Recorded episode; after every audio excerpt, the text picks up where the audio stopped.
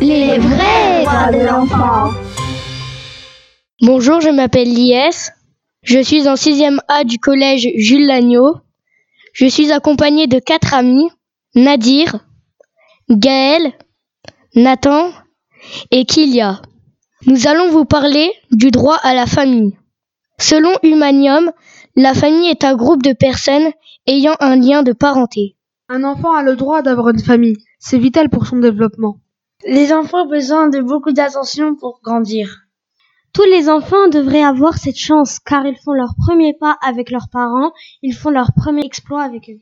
Malheureusement, certains enfants n'ont pas de famille ou les parents sont divorcés. Si les parents sont divorcés, c'est le juge qui tranche sur la garde, si elle est alternée ou si l'enfant voit sa mère un week-end sur deux. Mais si l'enfant n'a pas de famille, il sera placé dans un foyer ou l'orphelinat.